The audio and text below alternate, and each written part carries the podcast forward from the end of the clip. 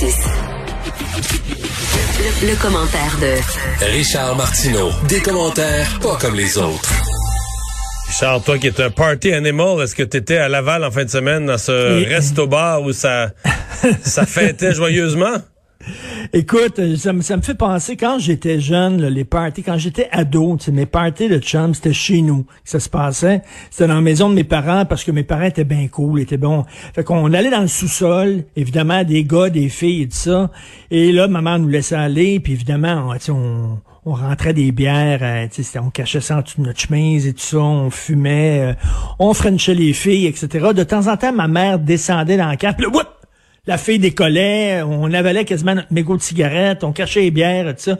Là, ma mère, elle, nous regardait, on était bien correct, elle remontait, puis le party reprenait. Mais tu sais, elle savait ce qui se passait. Elle est pas folle, elle savait. Elle savait bien qu'on faisait le party juste avant qu'elle descende l'escalier, mais les policiers là-bas, ils sont rentrés. Il n'y avait pas de plexiglas. Il y avait des gens sur la piste de danse. Les employés n'avaient pas de masque. Il y avait de la bière partout. Voyons donc. Ils savaient ce qui se passait, mais ils ont donné, Ils ont donné des avertissements. Des avertissements. Des avertissements. Mais là, il va falloir à un moment donné là, être clair. Je, je reviens toujours sur l'exemple quand tu as des enfants.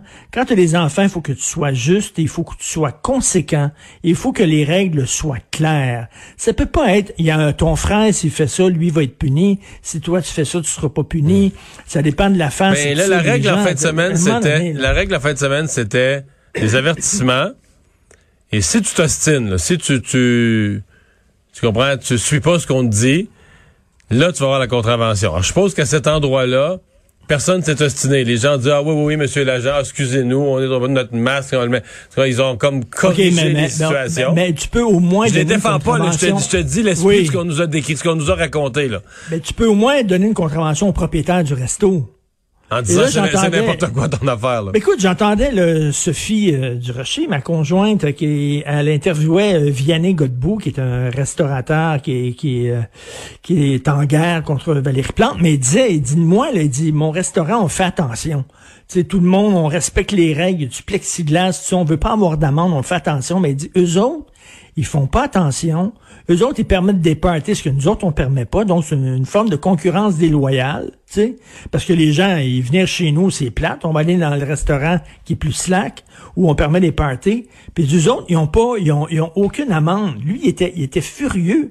Il était en beau fusil en disant, ben là, écoutons, euh, l'arbitre est en train de me frapper dans le dos, là.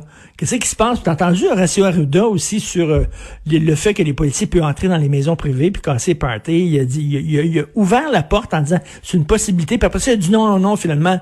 Mais il a dit non, non, non, parce que c'est pas, lui, c'est pas lui qui a le pouvoir de ça, puis c'est pas lui à ben, parler de ça, puis il n'y avait pas d'autorisation de parler de ça.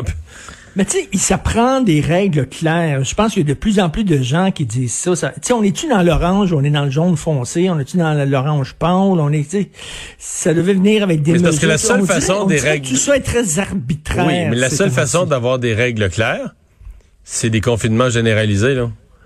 Fait que là, est-ce qu'on veut ça? Est-ce qu'on veut vraiment dire aux gens de la BTB qui ont zéro cas, ben là, vous autres, vos restaurants, vos bars, tout ça, même contrainte qu'ailleurs, c'est ça qu'on a décidé. Non, non, ben non, on a décidé qu'on ferait plus ça, là. Non, mais on peut-tu au moins donner, Christy, des ah, contraventions aux gens qui se foutent des règlements, là? parce que pour les gens, pour les gens qui sont, pour les gens qui respectent les règles, c'est pas juste. Choquant. Mais M. Legault, mais je pense que M. Legault et tout ça a vraiment peur tu sais, les gens qui crient l'État policier, parce qu'il y a quand même tout un mouvement là qui gagne du terrain, de ben gens qui disent on vit dans ben une dictature, mais ils ont ils ont une influence, même s'ils sont peu nombreux, ils ont une influence, puis le Legault a peur que par les réseaux sociaux, ils recrutent de plus en plus. Fait que si quelqu'un, si tu vas dans un bar, puis que la police donne une contravention, mais là que tout le monde présent dans le bar va dire reste écœurant, on est rendu dans un État policier, puis là on a... Oh, j'imagine l'histoire d'un propriétaire de restaurant, puis là, il, ça va être la faillite, là, on, me rajoute des milliers de dollars à payer, j'ai fait ce que j'ai pu, mais là, les ouais, clients ont pas... non, une histoire larmoyante d'un resto là, qui a une ben facture de trop. C'est le gars, ses propres employés portaient même pas de masque. C'est pas rien qu'une question des clients qui étaient là, là. Lui, il s'en foutait. Il y avait même pas de plexiglas, il y avait rien. Dans ce cas-là, on a un exemple extrême où effectivement, ça nous donne le, ça donne un peu, euh, comment dire, aux policiers un avertissement que tu peux vouloir être gentil avec quelqu'un qui est à la toilette, qui a oublié son masque, qui était de bonne foi. Mais il faut pas que tu te fasses rire en pleine face. Puis là, on a l'impression que les policiers se sont fait rire au nez, carrément. E, exactement, exactement. C'est injuste pour ceux qui respectent les règles. Richard, la Suède a un très lourd bilan euh, humain de la COVID-19, mais évidemment, son modèle qui a fait beaucoup jaser à travers le monde, tu, te questionnes, est-ce qu'on devrait mettre ça ici? Ben, moi, je me pose la question, parce que là, bon, on est des règles, des consignes sanitaires, le bon, le masque, le purel, la distanciation sociale, tout ça, tout ça, c'est en attendant qu'on trouve le vaccin, parce qu'on peut pas vivre comme ça continuellement. C'est en attendant qu'on trouve le vaccin. Mais là, là, peut-être que ça va prendre du temps. Peut-être que ça va prendre un an, deux ans, trois ans. Vous savez que le sida, on n'a toujours pas trouvé le vaccin du sida. Toujours pas, là. Après quoi, 30 ans. Donc, je dis, à un moment donné, est-ce que c'est dans les plans du gouvernement de dire, là, on veut protéger les gens? Faut pas attraper la COVID. Mais on le voit, là, il y a beaucoup de cas, sauf que les cas qui nécessitent des hospitalisations et les décès sont beaucoup moindres qu'au début de la pandémie. Euh, on ne sait pas ça. Là, ben, écoute, là, euh, même, là. En France, trois semaines plus tard, les hospitalisations suivent. Au, Québec. Mais au Québec, comment, comment on n'est pas sûr que trois semaines plus tard, là, les hospitalisations sont parties à monter, là? Mais est-ce qu'on va, on va vivre comme ça pendant deux, trois ans jusqu'à temps qu'on arrive le, vaccin? Mais, c'est ça la question que je pose parce que l'idée derrière... est-ce que tu t'es intéressé ben, au modèle euh, suédois, là? Oui, oui, ben on lit tous, on lit tout et son contraire sur le modèle suédois. Moi, tous les jours, je lis des affaires comme quoi que ça fonctionne, que c'est le meilleur pays d'Europe, et d'un autre côté, il y a d'autres textes qui disent que c'est le pire pays d'Europe en, ben, nombre de morts. Et moi, c'est ni noir, moi c'est ni tout noir ni tout blanc, mais je compare avec nous.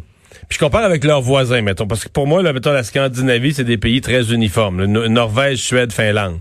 Bon, la, Suède a dix fois plus de morts. Au prorata de sa population, dix fois plus de morts que la Norvège puis la Finlande. Fait que là, tu dis, OK. là-dessus, sur les mortalités, ils ont goûté. Euh, l'autre affaire, dis, est-ce qu'au niveau économique, parce que le but de tout ça, c'était de sauver leur économie?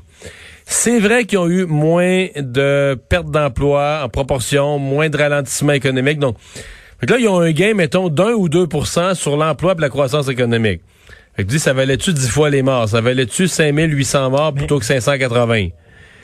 Mais à un moment donné, là, c'est le new normal qu'on nous vend, la nouvelle normalité. Puis moi, je suis d'accord avec toi. Là, je suis pas dans, dans le complot. Tout ça, j'essaie rien de d'ouvrir les ornières. Mais moi aussi, je regardé là. Mais... Tu sais, je me dis là, à un moment donné, si les gens qui l'attrapent. Mettons, on, protège les gens qui sont vraiment vulnérables. Mais ça, tu peux pas. personnes ça, ça, tu peux pas dire ça, Richard. Ça se fait pas.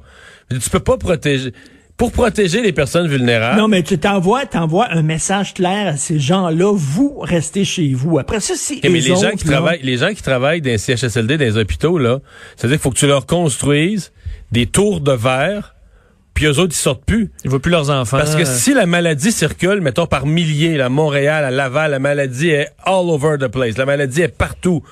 C'est les gens qui vont aller prendre soin des personnes vulnérables, donner soins à domicile, il faut qu'ils vivent où, eux, là? Ils peuvent plus vivre dans la société, ils peuvent oui, plus... Oui, mais regarde, regarde, je te dis, le vaccin, c'est quand? D'un coup, c'est dans quatre ans. On va vivre quatre ans comme ça.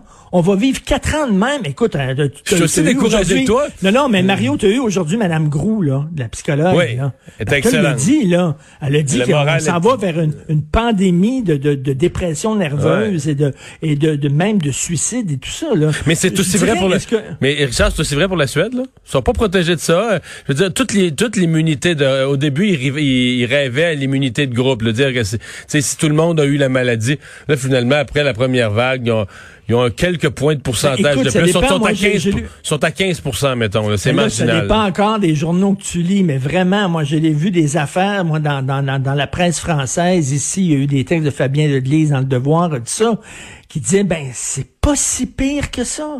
Ben, 15% c'est faible. Il y a 85% des gens qui n'ont pas eu la maladie, fait que je pense pas qu'ils soient protégés de deuxième vague. Est-ce que l'immunité collective, est-ce que c'est possible? Est-ce que c'est possible d'affronter le virus? de l'affronter le virus puis dire, regarde, à un moment donné, parce que on va-tu vivre de même longtemps? Moi, je nous dis l'année prochaine. Écoute, si l'été prochain, là, pensez à ça, là. Parce que là, on commence à, déprimer ben raide parce que c'est le début de l'automne. Et comme tu disais, là, on plie les chaises pliantes, puis on les rentre dans le cabanon, là. Puis euh, même s'il n'y a pas la pandémie, c'est déjà difficile. Mais imagine-toi si l'été prochain, on peut pas plus voyager l'été prochain. On peut pas, écoute, les gens vont euh, capoter. Je suis pas dans la négation. Moi, je les regarde toutes les options, mais c'est parce que de l'autre côté, euh, faut voir que On, à date, là, on a quelques exemples. Quand tu laisses aller puis tu l'échappes, comme l'Italie, quand les soins intensifs peuvent plus accueillir le monde, c'est qu'à un moment donné, le, personnel du, secteur de la santé en Italie était pas loin de ça. Les gens donnaient leur démission. Les gens disaient, moi, je travaille plus dans les hôpitaux, je veux plus travailler là-dedans. Là, t'arrives à un point de rupture d'une société où ça, ça craque pour vrai. On sera pas moins déprimé, là. Non. mais je vois pas le bout du tunnel. Y a-tu un plan B quelque part? Y a-tu, c'est rien que ça, là, on se tape, on attend le vaccin? Ben, non, non, non. Il y a plusieurs plans. D'abord, avant le vaccin, je pense qu'on va avoir un médicament, des médicaments qui vont faire qu'on mourra plus de la COVID. Ça, euh, regarde, le sida, aujourd'hui, on n'en meurt plus. On n'a pas un vaccin, que tu peux te faire vacciner puis ne pas l'attraper. Que, que, la trithérapie, c'est ça. On il y, en a encore des gens qui, qui en meurent. Il y a encore des gens qui en meurent du sida, mais dans certains pays, c'est ça. monde et tout ça. Fait que tu sais, ça, je pense qu'on va avoir un médicament. Je pense qu'on va avoir le vaccin. Je pense qu'il y a un ensemble de choses. Donc l'idée de repousser là, le plus tard possible le fait qu'un grand nombre l'ait, qu'un minimum l'ait, ça demeure pour l'instant dans l'état actuel des choses. C'est loin d'être parfait, c'est dégueulasse pour la vie, mais ça demeure la seule option qui nous est qui nous est disponible. Moi, la Suède, ah, j'ai regardé de près, j'ai été tenté par la Suède. Puis là, tu sais, cet été, j'ai regardé le bilan. Bon, gain économique mineur, dix fois plus de morts. Tu dis, on est-tu vraiment... Moi, je serais curieux de voir qu'on se penche sérieusement sur ce qui se passe en Suède. Et comme je te dis, je suis mêlé selon hmm. selon les journaux. Écoute, avant avant de terminer, avant de quitter, je veux rien parler d'un truc. Je veux saluer la, la disparition d'une personne extrêmement importante parce qu'on parle de science aujourd'hui. C'est une des scientifiques américaines les plus éminentes qui est morte, Jackie Stallone qui était la mère de, Sylvester, Stallone. Oui, oui, oui. C'était la spécialiste au monde de la science de la rompologie. OK? Euh, elle donnait des cours de ça. La rompologie, c'est l'art de lire l'avenir dans les fesses des gens. Ah oui? Elle, elle faisait ça. Elle a dit que la fesse gauche, c'était le passé. Ta fesse droite, c'est ton avenir. Alors, elle avait son site Internet. Donc, le passé, la vie entre les deux, c'est le présent. Ça résume bien 2020. et là, tu faisais photographier des faces, tu envoyais, tu envoyais ça par un courriel avec, bien sûr, un virement monétaire. Et elle te disait sur ton avenir. Et ça a l'air que Barbara Streisand était même intéressée à porter la vie de Jackie Stallone à l'écran.